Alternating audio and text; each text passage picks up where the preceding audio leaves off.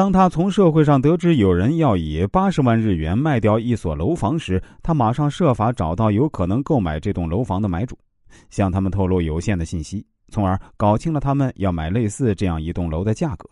倾向在一百七十万日元左右。就同他们中的一位签订了代购合同，约定在此后两个月内帮助寻找合适的房屋。其实啊，这个时候他已经胸有成竹了。之后啊。他就找到房屋卖主那儿进行洽谈，最后呢，以八十万日元敲定成交，并立即办理手续。三日内付清款项，如果三日内不付钱，则由角田负责在十日内代理将楼房售出，过期将由他赔百分之十的罚款。其实啊，他根本没有钱，以上只不过是他的缓兵之计，剩下的工作是关键的，就是要找到中间买主，他要。以这个买主买下这座楼房，然后由他代办出售，保证买主能在两个月内赚到一成利润，超过的部分归角田。对中间买主来说呢，两个月赚一成利润要比银行一年利息还要高，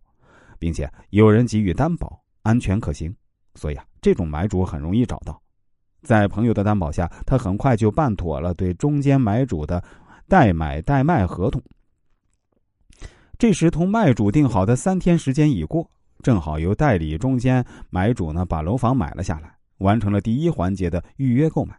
然后啊，他马上回过头来去找原先预约好的真正买主，通过洽谈以一百七十万价格呢将楼房出手，完成了原先预定的销售。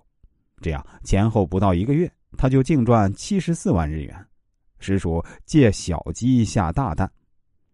有人曾问他为什么不借钱完成这笔生意，他解释说：“如果是去借钱，这生意是根本做不成的，至少时间来不及。因为我是穷光蛋，别人是不会借钱给我做生意的。但是啊，要找个朋友给做生意担保就容易得多。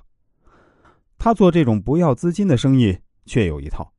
就是后来他有了资金以后，也常用这种办法，颇有收获。他原来一无所有。”